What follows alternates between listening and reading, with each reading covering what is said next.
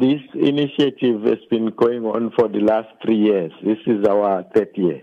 Well, the, the, the problem is when we talk about these young kids being obesity, we started the, the initiative so that we can make them take part in sports so that they can also live a healthy lifestyle. So as the old ladies.